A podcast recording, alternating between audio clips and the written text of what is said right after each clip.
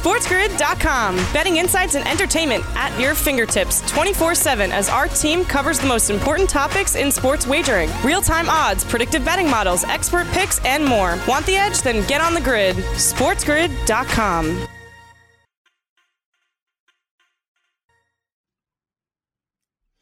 Welcome back in, everybody. Right here onto the early line, giving you the edge on Sports Grid. I'm Dane Martinez. I got my main man, Kevin Walsh, here as well. Our number two of the early line. And Kev, you know, we started with football today because the season opener, everything's kicking off. We are ready for some football. However, we have led the show over the last couple of weeks with the NBA playoffs. And so let's turn our attention to that now because, Kev, I got to tell you, I think it was the best game of the entire NBA playoffs we saw last night. Game six between the Celtics and the Raptors. It was, in my opinion, heavyweight punch after heavyweight punch, back and forth. And it was exciting to me. The Raptors on the brink of elimination. As you see here, Kyle Lowry showing the heart of a champion 33, 8, and 6. Clutch shots in overtime when Pascal Siakam couldn't deliver. They were daring him to take a shot. It turns out that Kyle Lowry's still there, Fred VanVleet's still there, Norman Powell is there, and there was no shortage of dynamic, you know, offensive uh, demonstrations by the Celtics as well. The Raptors win this game 125 to 122 in double overtime, Kevin, setting up a game 7. Yeah, you, you know, this is a series where I want to say 7 feels right, but I also you know, in a 3 3 series, feel like Boston has just definitely been the better team. And you look at two of these three wins that the Raptors have under their yeah. belt, and I don't think it's disrespectful to say they are very fortunate to have those. Now, I want to make a point on Pascal Siakam. 5 hmm. of 19 from the field, 0 of 5 from 3, 12 points. Yep. Not good. Nope. But 54 minutes, of a possible 58, and he was a plus 12 in a game that his team won by three. In four minutes, he was on the bench. They were a minus nine. And this is not the first time that this has been the case in the series. If Siakam can put together any level of efficiency, that would really help this Raptors team because with seemingly him on the court, they are still at their best. Two things though going into that next game that stand out to me. Well, unless you wanted to go with the Siakam thing there, Dane. Sorry. Yeah, I, I do want to like that's cool, right? And you're like, but it's an if.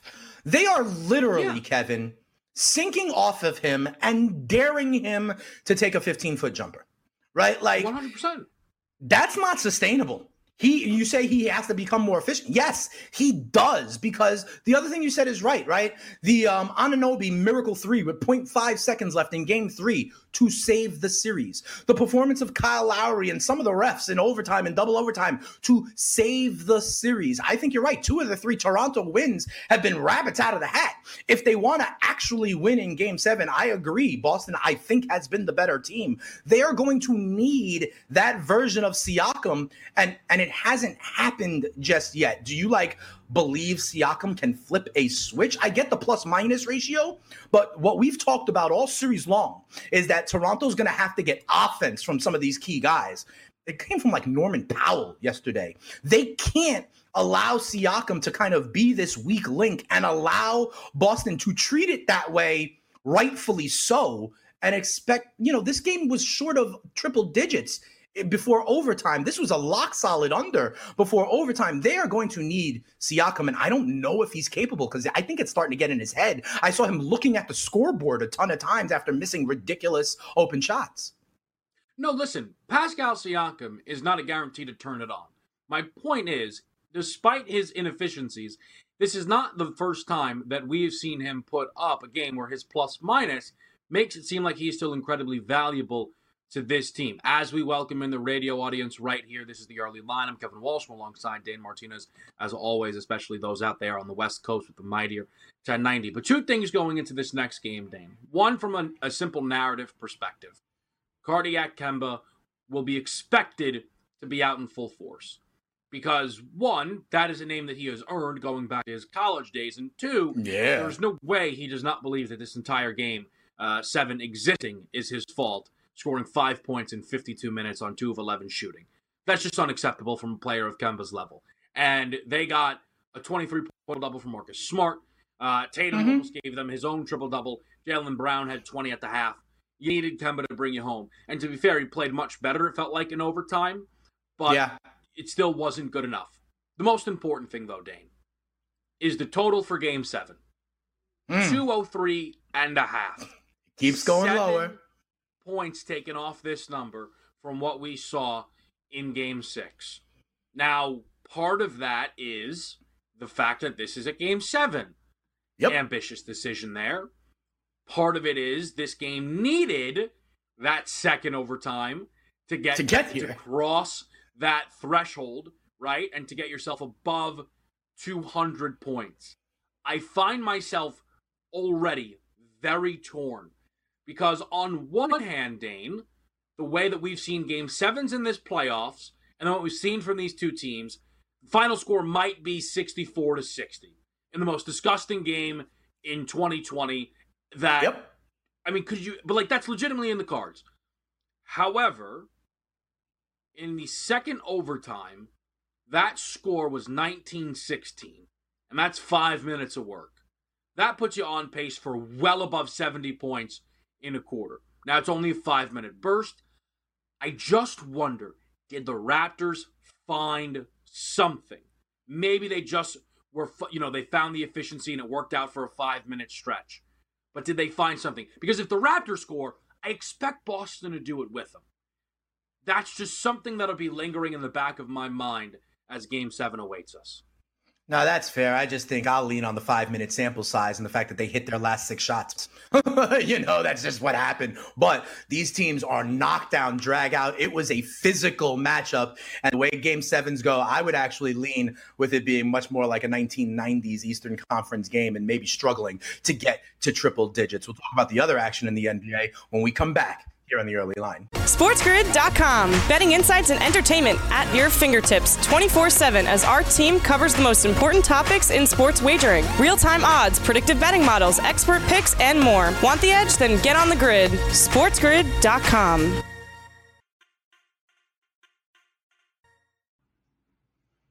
Welcome back in, everybody. Right here onto the early line, giving you the edge on Sports Grid. Kev, we talked about what I thought was a very exciting game in the Eastern Conference playoffs in our last segment. Let's turn our attention to the action that happened in the Western Conference in the NBA. It wasn't out west, it was still in the bubble in Orlando. But the Clippers and Nuggets had game four of their series. I don't know if we saw playoff P anymore, right? Paul George didn't do the job, but only 10 and 3. Kawhi Leonard and his 30 points were enough as the Clippers beat the Denver Nuggets in game four, 96 to 85. They now take a commanding 3 1 lead in this series, but the Nuggets have been here before. They were down 3 1 to the Utah Jazz and came all the way back. This time may be a little different against the Los Angeles Clippers, especially if they're only putting up 85 points a game, huh, Kev? I'm so done with this Denver team, man. I mean, four for four in this series. They've had a quarter where they're not able to touch 20 points. I mean, I guess they got it out of the way early. 12 points in a quarter? Are you yeah. kidding me? And, and this is the thing. I know. Look at the Clippers defensively. Listen. They did the same nonsense against the Jazz, who, although they have a good defensive reputation, weren't as good defensively uh, as you would think. 12 points in a quarter, by the way, I don't care who's defending you, is unacceptable this team, like, yeah, you know, I, I as much as I want to joke, they got them right where they want them. Um, this team should really be hanging their heads because game one was what it was. Game two, they win. They should have had game three. And I'm sure that they'll feel that way as well. Dan, if I would have told you that they were going to hold the Clippers to under a 100 yeah. points. Yeah. They didn't even cover. They didn't even cover a nine or eight point spread in a game where they held the Clips to 96. Michael Porter Jr. didn't score in the second half. Jamal Murray pretty much put up garbage time points to save another awful performance from him. Jokic is out there on an island. What happened to Grant? Paul Millsap, 0 of 1, three points. Thanks for showing up, pal. Hit the bricks. Don't need it. Gary Harris. I, I, I guess the offense is never going to come. Hate to see it. Torrey Craig, Appreciate your one point, pal. Monte Morris filling it up with five. It's disgraceful. And Mike Malone to me was on the hot seat at the point where that series was 3 1. And then they come back and you give them all the credit in the world. And losing to the title favorites in five is not the most damning thing. And right. I'm not calling for them to fire Mike Malone. But I got right. questions, man. Why? In every single game, must you have a, at least one quarter of complete and utter incompetence? So let me ask you, because I may have an answer. Let's see if you buy it.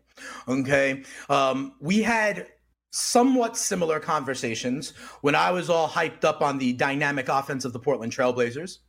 And then they ran up against the Los Angeles Lakers defense. And you were like, no, no, no, this is the Lakers defense that's doing it. Now, in this situation, it sounds like instead of giving credit to the Clippers defense. Like that's my answer, Kev. You're saying like what's going on? Maybe the answer is the Clippers defense because when it was the Lakers defense, you were comfortable with that being the answer. So what if it's not Mike Malone? What if it's not what the Denver Nuggets are doing? What if it's not because of Millsap or Porter or Murray? What if it's because of Kawhi and Beverley and George and Morris? What I, I just wonder, maybe you don't think the analogy holds, right? But when Portland was this dynamic offense, they ran up against the Lakers defense, and you were like, that's going to be the variable that changes it. And you were correct, Kev. Why don't why doesn't the shine go to the Clippers defense as opposed to hate for the Nuggets offense? Because they did this against the Jazz. That's why. Listen, the Clippers have a very talented team with defensive juggernauts. Absolutely. But okay. this is five games in a row. And even if you want to say, ah, yeah, but that's going back to a game seven. They did this in the first game, in a game they actually won in overtime against Denver or against Utah. In game three, they didn't get to 15 points in the first quarter. That's my issue with them. Again, I, I give the Clippers credit. These, this team is the okay. title favorite for a reason. But I do think that this is more of a Denver issue than the other side because this uh, this isn't new. This is unsurprising. I went into the game saying, "Man, I wonder which quarter they won't hit 20." And they got it out of the way right away. I mean, and they hardly responded. Dane, they came out, I don't know if you got to see this, the second half. They came out on mm-hmm. an 8-0 run in the first 2 right. minutes and then struggled to score another 8 points over the next 9 minutes in that quarter. What is going on? What like are you are you a, a bunch of NBA players or not? Offenses are too good in this day and age to have to, to be able to bank on them going under 20 points in a quarter in every single game this series. We, we can only come up with so many excuses for them. Because in game one, it was about the fatigue, right? Game two, listen, here they are. Game three, they choke away the fourth quarter and score 19 points. Yes, the Clippers have a role in this. But this is is this the dominant? Like Dane, let me ask you this: Is this the dominant yeah. version of the Clippers that justify a title favorite price?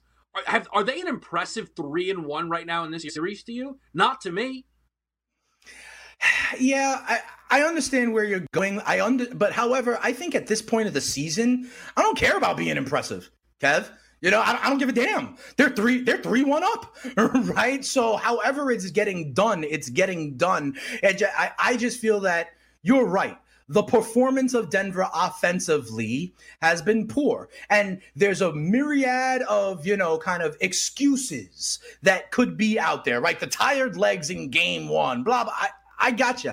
I am not trying to offer excuses. I'm trying to give credit to the Clippers defense. And like you, it's probably a combination of both, right, Kev? I just am putting a little bit more of it on the Clippers defense. And it sounds like you're putting a little bit more of it faulting, say, Malone or the Clippers offense. The outcome is the outcome. The rationale of who's to get credit or blame for it, I think we slightly differ on. I'm giving more credit to the Clippers. You're giving more blame to the Nuggets, I feel like. Would that be a little bit fair to say? Yeah, no, that, that that's fair. And this is the thing overall, the idea of look, up 3 1 is up 3 1, yes. Yeah. But the Clippers are a team that we are going to be talking about in the next round.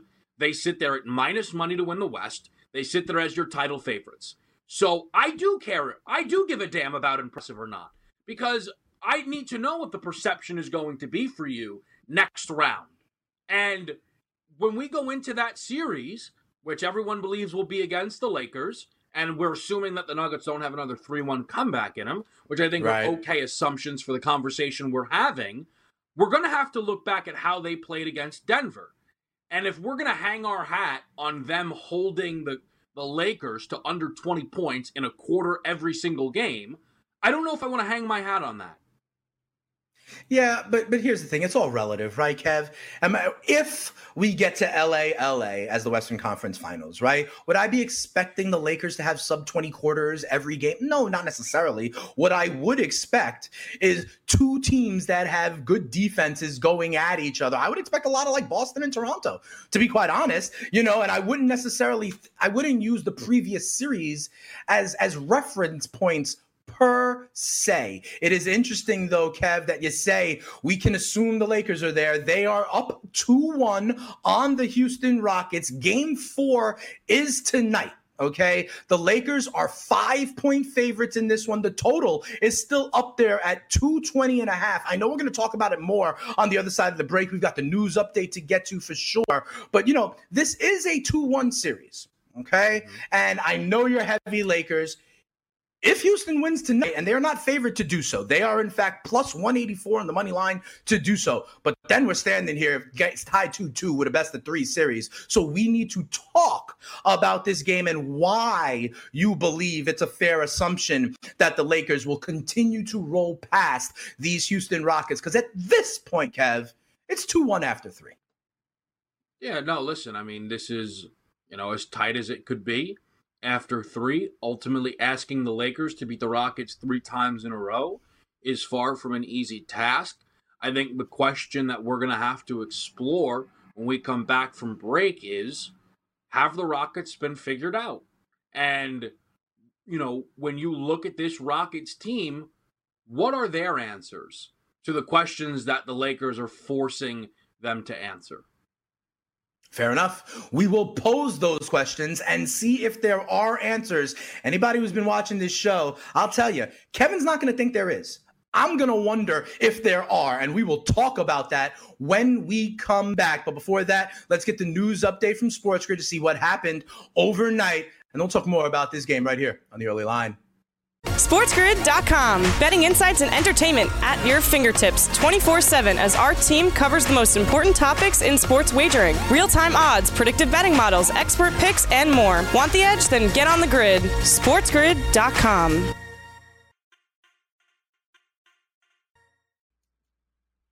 All right, welcome back in, everybody, right here onto the early line. Dane Martinez and Kevin Walsh, including our radio audience from around the country with the mightier 1090 on the West Coast. Thanks for waking up very early with us. You know, I mean, they said it in the update, Kev. Like, we're ready for some football tonight. I have all the fun tonight. But in any event, you don't want to hear me sing. Let's talk Rockets Lakers, okay? Because you have, it sounds like a working thesis that maybe the Rockets have been figured out. Tell me why, and tell me why it is enough to override previous concepts that we've had around like the Rockets always being live. How do you believe they have been figured out to this point? Well, for a long time, we talked about the threshold. We did. the Rockets hit 40% of their threes, they win. It was something that you and I uh, had disagreed. I was upon. 16 and 0 on it, Kev. I was 16 yeah. and 0 on it. You were rolling hot, Dane. You were rolling hot. you know, something that you and I we had those conversations without knowing those exact numbers. And yeah. we now look at it and for 16 games, you were absolutely right. I wouldn't have thought that they would have been 16 and 0 in those first games. I think I guessed originally though, with you something like 13 and 5 or something like that, right? Right. Because that would even still be a trend. But 16 and 0? No, absolutely. But there's a new trend, and a trend mm-hmm. that I certainly saw possibly being uh, available there, which is 0 and 2 in games that they've done it against the Lakers here in the playoffs. Because that's what's exactly happened the last two games.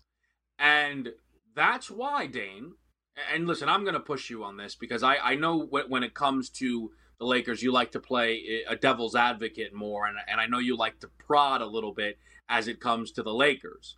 But you tell me, back to back nights hitting 40% from three. What's the answer for this Rockets team? Are they going to have to be a juggernaut defensively and, and, you know, do what the Clippers just did and look to hold their opponent to under 90? Because I'm not sure. Dane, they shot 40% from three and scored 102 points. Mm-hmm. Yes, they did. You're not going to like my answer, Kev. Okay? You're not going to like my answer. Um, when the Rockets traded Clint Capela, when the Rockets decided right? That PJ Tucker, who by the way did not get over on the damn rebounds prop, we'll check what it is for tonight. When they decided, right, that their brand was going to be microball, right? They in essence shoved all in, Kev. Okay. So the answer, to be honest, is not to change anything. Their answer, I believe, is to, you know, trust the girl you brought to the dance, right? And believe that um that the 0 and 2 is a smaller sample size than the 16 and 0, right? And still rely on their style of play. I don't think the adjustment is what because like you're saying what's the adjustment? My answer to you is none. Okay. My answer to you is to continue to have faith in the way you got to this point. The reason people thought you were live in the first place, the reason that 16 and 0 was the first place, the reason PJ Tucker is who he is in the first place. I think their answer is you can't abandon it now. You got to just hope what you do is good enough. And there are teams all across the NBA, the NFL, Major League Baseball who play the same way. Now, Will it be good enough? We'll see. They've got three more chances to make it happen. But I don't think there's adjustments to make. I think they got to just shove all in with their style. So there, there might be one adjustment. But here's the thing, and I agree. No, they shouldn't all of a sudden look to play Tyson Chandler 25. Right, right, right, right. right. Feed Covington in the post. yeah, yeah, yeah. I'm not saying that one bit. What I'm saying is, though, the style has worked at its best twice and they lost. Simply put, do they shoot 40% from three again this series? I think so. I mean, if they don't, because they, they ain't win another game. You know, but, but like I, I, but I think they will. Percent, but but because based on the percentages, you're a math guy. That's outrageous if they shoot another game at 40% from three. That's that's completely ridiculous to for them to shoot three times above 40% in four games or five games or six games or even seven games, that is an outrageous clip to do that. This is a team, Dane, that shot, by the way, above. What's their season percentage? 35% below. Okay. Because of how many okay. they take. So it's outrageous to think that they're going to. It, it's outrageous if they do it again. I understand why you're saying it. I don't want to put it like that. I'm saying that this is their way. This is the way yes. they're going to win. So they got to do it. But it's not worked. And if there's no adjustment, Dana, ultimately, if the best way for you to break down a brick wall is to run headfirst into it, and you do it twice, and you don't break down the brick wall, now the best way we just said is to run headfirst into it. But unfortunately, we might have already found out that that's not good enough. The one adjustment that is there, and the one thing that we will have to look for is can this team just double the amount of threes they take? That's the one thing that they can hope. Because I would tell you this based on how they shot in the first game and losing that is such a crazy outlier. For them to hit 45% of their threes on 53 attempts is insane for that to be the first time that they lost. Had they shot another 50 attempts in this game and shot another 40%, they probably would have been able to win the game. But that's a genuine adjustment from the Lakers forcing them inside more. And if that's something that the Lakers are able to force, then I don't know what the Rockets are meant to do. I hear you. I will just say one of the things you said in that breakdown, and I don't disagree with a lot of what you said. One of the things you did say is we may have found out, right, that it doesn't work. And and and and and the Rockets can't believe that to be true. That's all I'm saying, right? And your analogy of running through the wall is one thing. Maybe I offer a different style of one in the sports world. You're a UFC guy, right? There's strikers and there's wrestlers right? You know, and you may have an opportunity where someone knows they got to wrestle this guy and they're going to try to, but they get clocked with a right hook and they go down, right? They try it again and they get nailed on the button. They're still going to approach the trilogy as I got to get this guy on the mat because that's what I do, you know? So I think that is an apropos analogy. I just don't think the Rockets are changing anything now. You may be right. It may not be good enough but I don't think there's any change in the cards for the Houston Rockets tonight. But we will see. It's a five point spread, 220 and a half is the total. Given the way you think it breaks down, let me ask you real quick. How are you going to make money on this in the prop market? Are you saying that like I don't know if they've been figured out. Are you going to look to any of these Rockets made threes? Are you looking to go back to PJ Tucker with the rebounding prop? Has that market changed at all? Where in the prop market? Because you have been the prop king in these NBA playoffs. What are you looking at tonight? I think the PJ Tucker thing is interesting because he, you know, he went under. Is are we now off of it, or was that a one instance? It's plus one away right. for him to get over seven and a half. Uh, you would rather seven and a half still six and a half. I just I want to throw out a number that's very interesting to me. Um, ultimately, if you know, if we when we get to the window, Dane, right? We said I just realized I'm going to have a Lakers game on and a football game on. Football, yeah, secondary. Um, Russell Westbrook's 24 and a half. Russ okay. had 30 last game. Like if I gave you, Dane, if I would have told you that Russ had 30 points, eight boards, and six assists in a game that they shot 40%. You're like, yeah, well, they won by 28. Um, I know, right? Remember, I was pushing his triple double bet, maybe. No, absolutely. What I'm intrigued by is, and now we might not have, you might have to play it because I don't know how much longer we even have in this series. But if the Lakers have created an avenue to where the Rockets are actually going to have to take way more twos than anticipated, than Westbrook having the most field goal attempts hmm. for this team.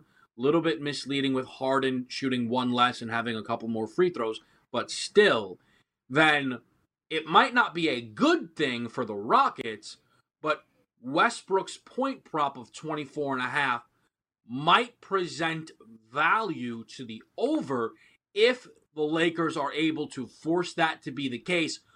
On the other side of that coin, though, he made 2 mm-hmm. threes in that game. Had he not made those threes, he's at 24. He's a player whose efficiency can completely go by the wayside. And to your point, Dane, if they're going to go back to Rockets ball and they're going to just huck threes at will, then that 24 and a half might be getting an undeserved boost from yeah. what he did last game, and the value was on the under.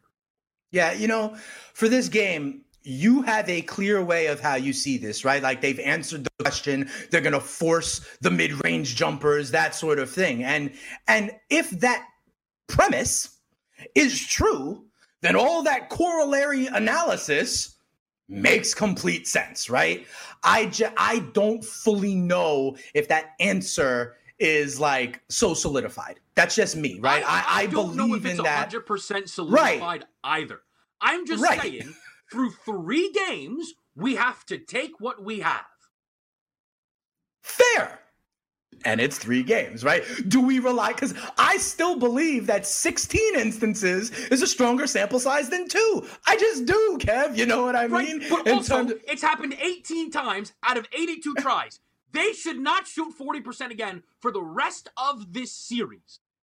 You're right. That is less than a quarter of the time, and they've done it two out of three times. We will see. This is definitely going to be interesting to see the style of play. Like you said, do the Rockets adjust?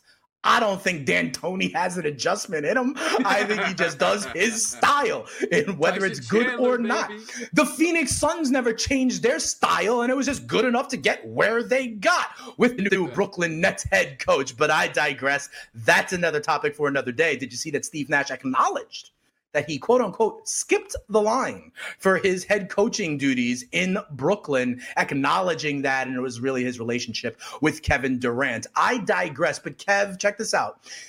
The NFL is coming online for us, right? We kick off today. The NBA playoffs, we're getting down to, you know, we're going to have like four teams left, but guess what? Coming up soon, we're going to have 16 playoff teams in Major League Baseball. And we are in the stretch run to that, Kev. So when we come back in the early line, we're going to look at the standings. We're going to look at some key Major League Baseball games and their impact. We will do all of that when we come back right here on the early line. Dane Martinez and Kevin Walsh putting the fun and functional sports content right here, giving you the edge on Sports Grid. Come on back after this. SportsGrid.com. Betting insights and entertainment at your fingertips 24 7 as our team covers the most important topics in sports wagering real time odds, predictive betting models, expert picks, and more. Want the edge? Then get on the grid. SportsGrid.com. Hey, welcome back, everybody. Right here onto the early line. Dane Martinez, Kevin Walsh, we're putting the fun and functional sports content. And yes, the NBA playoffs are going on. And yes, we kick off the NFL season tonight. But we talked about that Chiefs Texans game in the NFL for about an hour. We broke down all of the games in the NBA. And so we have to be, you know, we got to give attention to Major League Baseball as well because we are coming down to it, Kev. And we have been talking about how the Yankees are still the bottom seed right there in the American League. There's a number of kind of races in the National League that we are intrigued by. We're loving the fathers, the dads, but I want to ask you the Yankees got to win. So it kind of staves off the Baltimore Orioles, but they start a series with the Baltimore Orioles today. And Kev, this game, Yankees O's, it's in Yankee Stadium. The Orioles send Keegan Akin to the mound. The Yankees send Gerrit Cole to the mound. How confident should I feel in this one? You should feel 1000% confidence. For of there what? is of a Yankee win? To our, absolutely, Dane. Okay. Minus 250 for a reason. It should be minus 500. I don't care. Buy in. The Yanks are about to go on a little run here.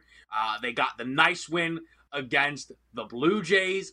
Very, very big time the Orioles let the rope slip a little bit foolishly against the New York Metropolitans. We appreciate the neighbors getting the job done. And here is why I feel good.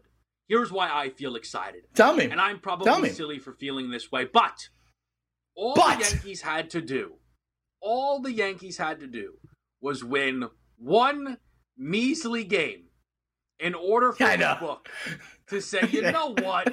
They are the best team in the American League and put them back on their own line for the AL pennant versus the Tampa Bay Rays. Fair enough. And listen, you got to think Gerrit Cole is the guy you want on the mound in this situation. And yes, right, with this series starting in, with Baltimore, if they take care of business this weekend, we're probably okay, right? Because Don't then we're staring probably. at something like a don't say if what, you think it's good. From probably. You think it's good to go if they're standing four games up on them with like what 15, 16 to play? You yeah, would yeah. feel in the clear. Okay, fair enough. Well, let me ask you this one then, Kev, because another thing that happened with their win yesterday, I misspoke before. The Yankees technically are no longer the eighth seed in the American League because that's how close this is. That's how much this can move and shake. Because over out west last night, the Oakland Athletics 1 3 2. Ramon Laureano, remember who was the uh, reason the benches emptied way back when with Oakland and Houston? Uh, he got a game winning RBI. The A's get the win. And with that loss, the Houston Astros fall to the eighth spot in the American League. The Yankees are one over. The Astros are right there at 500, just a game and a half ahead of those Baltimore Orioles. Houston and Oakland continue to play. Talk to me about that game. I think this is another series that's really important. We got Manaea for Oakland or Urquidy for Houston tonight or today. So the the the big thing to note is um, kind of what you were just getting into there. The Astros have the eighth best record in the American League. But, but they're a second the, place team. Yeah. So the Yankees yeah. are the eighth seed currently. Yeah. And it's actually the Twins right now who sit there with the fifth best record in the American League as the seventh seed. So right now, yes. if the season ended today, the White Sox would draw. Think about this, and this is why this is a little wonky here. But the White yeah. Sox, as the three, would draw the eighth best team as a, and then the, the Astros right end up playing the seventh, and the two seeded A's would draw the fifth. So that's a tough break there uh, when you look at it from that perspective. Um, Cleveland would end up, I believe, then drawing uh, the Toronto Blue Jays. Uh, so right.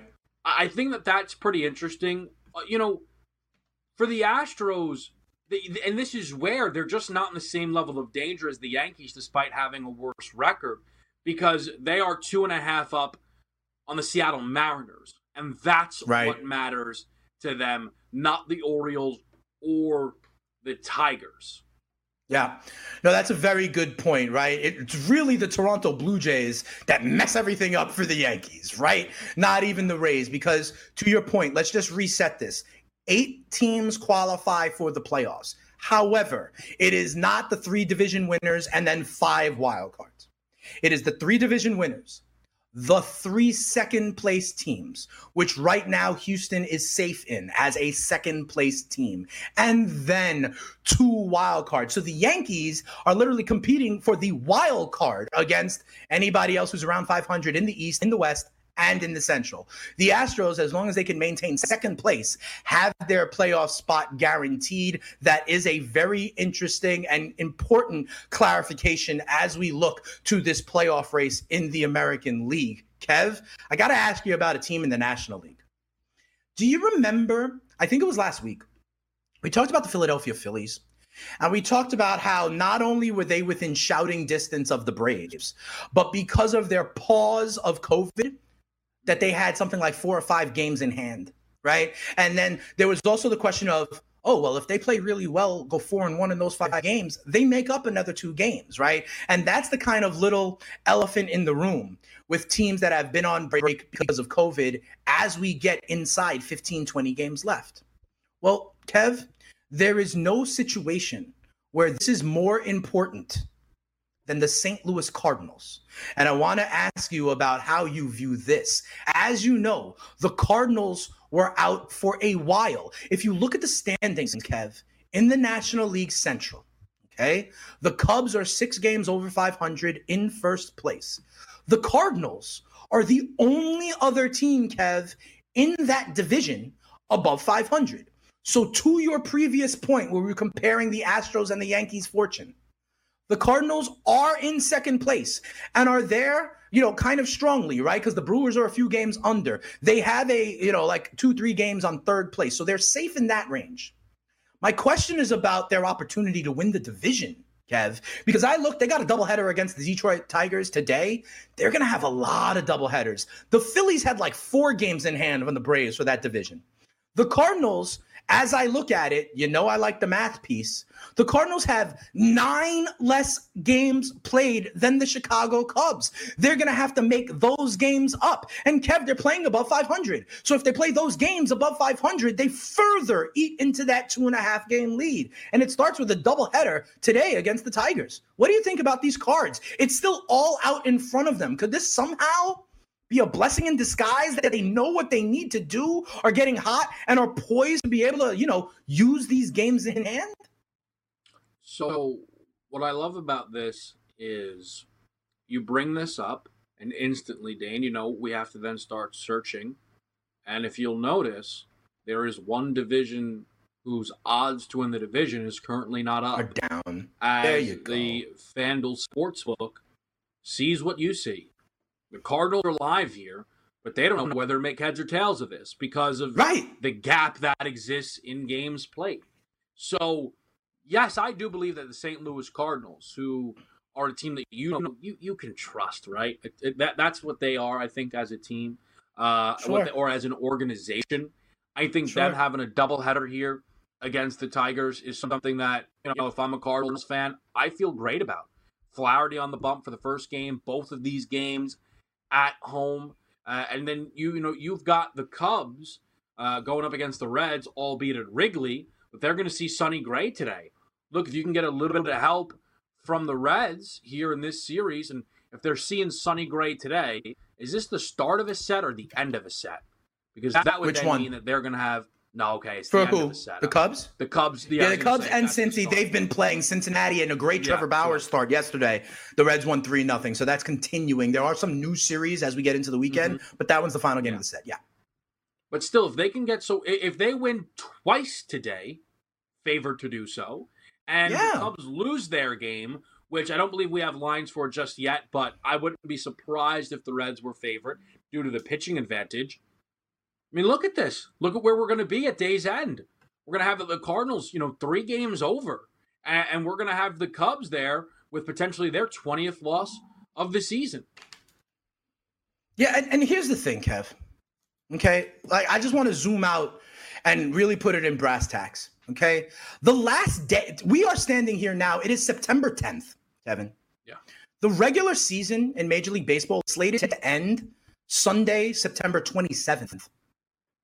Like week three of the NFL season. Okay. There is 17 days left.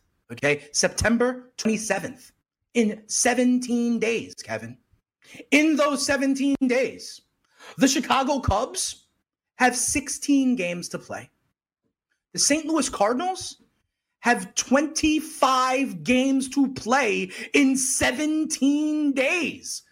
I don't know if that's a blessing, Kev. You know what I mean? Like, that's no easy task. How are they going to get their 25 games in 17 days? What about the scenario where they can't get to 17, 60 games, but because they are a playoff contender and even potentially a division champ contender, how are they going to figure this out? There's 17 days left and they got 25 games to play. Are you talking about literally nine of the 17 days playing double headers, Kevin? I mean, take a look at it here at their schedule. You know, they're going to play Detroit twice. Then they got Cincy for three. Then they say, then they see Milwaukee for five. Then they see yeah. Pittsburgh for five. Then they've got the Royals for three, and then they see Milwaukee for another five. This is actually really interesting here, Dane. Where, yeah. I mean, they've got to play the, the Brewers 10 times. Does that familiarity there potentially play into their hand?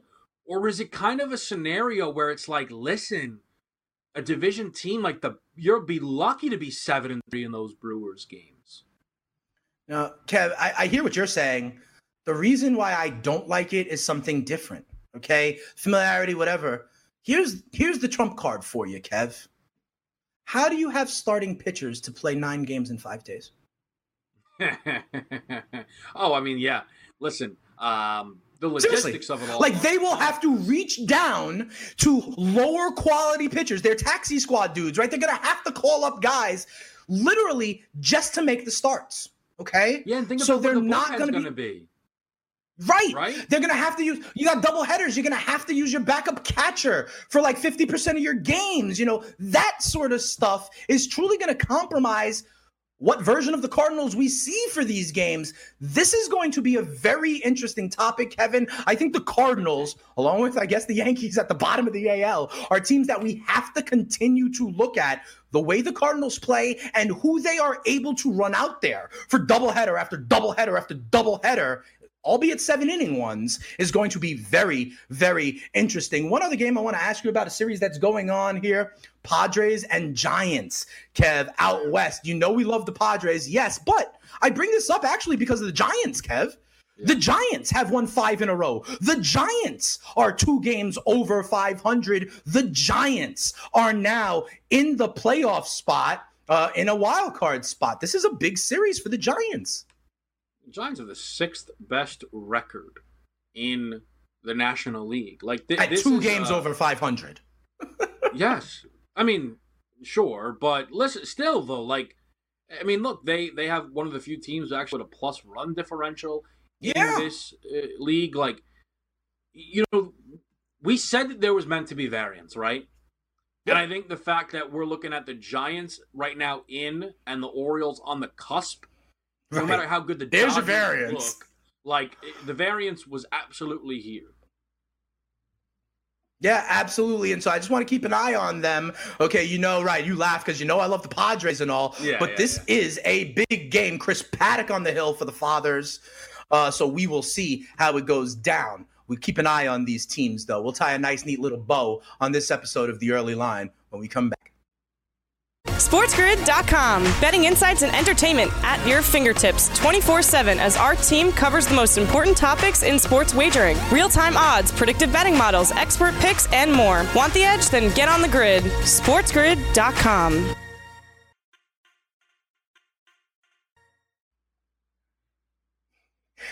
Welcome back here, everybody, on the early line where we put the fun and functional sports content. And Kev, we got a couple minutes. Let's go back to the, tonight's game. We got Chiefs. We got Texans. We know what it is. Nine and a half points is the spread. Right now, 53 and a half is the total, although that total has been moving a little bit more than the side has at least. Uh, if you weren't with us at the top of the show, I think this is an under game. Kevin thinks this is an over game, and we have our first gentleman's bet of the NFL season. Now, uh, Dane, despite you already trying to scoot out of the first hour of tomorrow's show because of your fear of how this might play out, genuinely though, you've been talking about this for a long time. The total in this, yeah, game, right? I have, and every and it's down three points from where it started. So that's my question to you, though.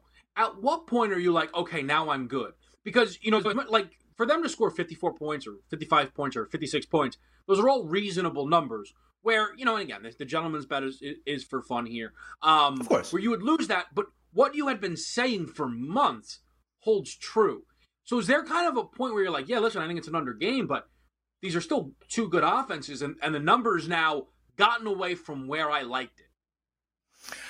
That's fair. I mean, I would have liked it better at 55 and a half. I like it better at 54 and a half. And I do also see 54 as sort of a key number when it comes to totals. So the reason it's gone bef- between 54 and a half and 53 and a half is no surprise, right? They don't want to go too far from there. But no, I still like it because my predominant reason for this is I think I think it's going to go way under be quite honest. And this is the highest total on the board in NFL week 1. Yes, the Chiefs and the Texans are good offenses, but for me, the predominant thing is this is right out the gate and everybody we were talking before break, we're expecting bombs to be hit with perfect stride and chemistry right out the gate. I'm not but we will talk about it tomorrow. Keep it locked here on Sports Grid the morning after FST game time decisions. And then, Kevin, you'll be talking about it when the game is on on in game live. So we'll see how the live totals move throughout the night, but we will talk about it tomorrow here on the early line. Everybody, have a great day. Football is here. SportsGrid.com. Betting insights and entertainment at your fingertips 24 7 as our team covers the most important topics in sports wagering real time odds, predictive betting models, expert picks, and more. Want the edge? Then get on the grid. SportsGrid.com.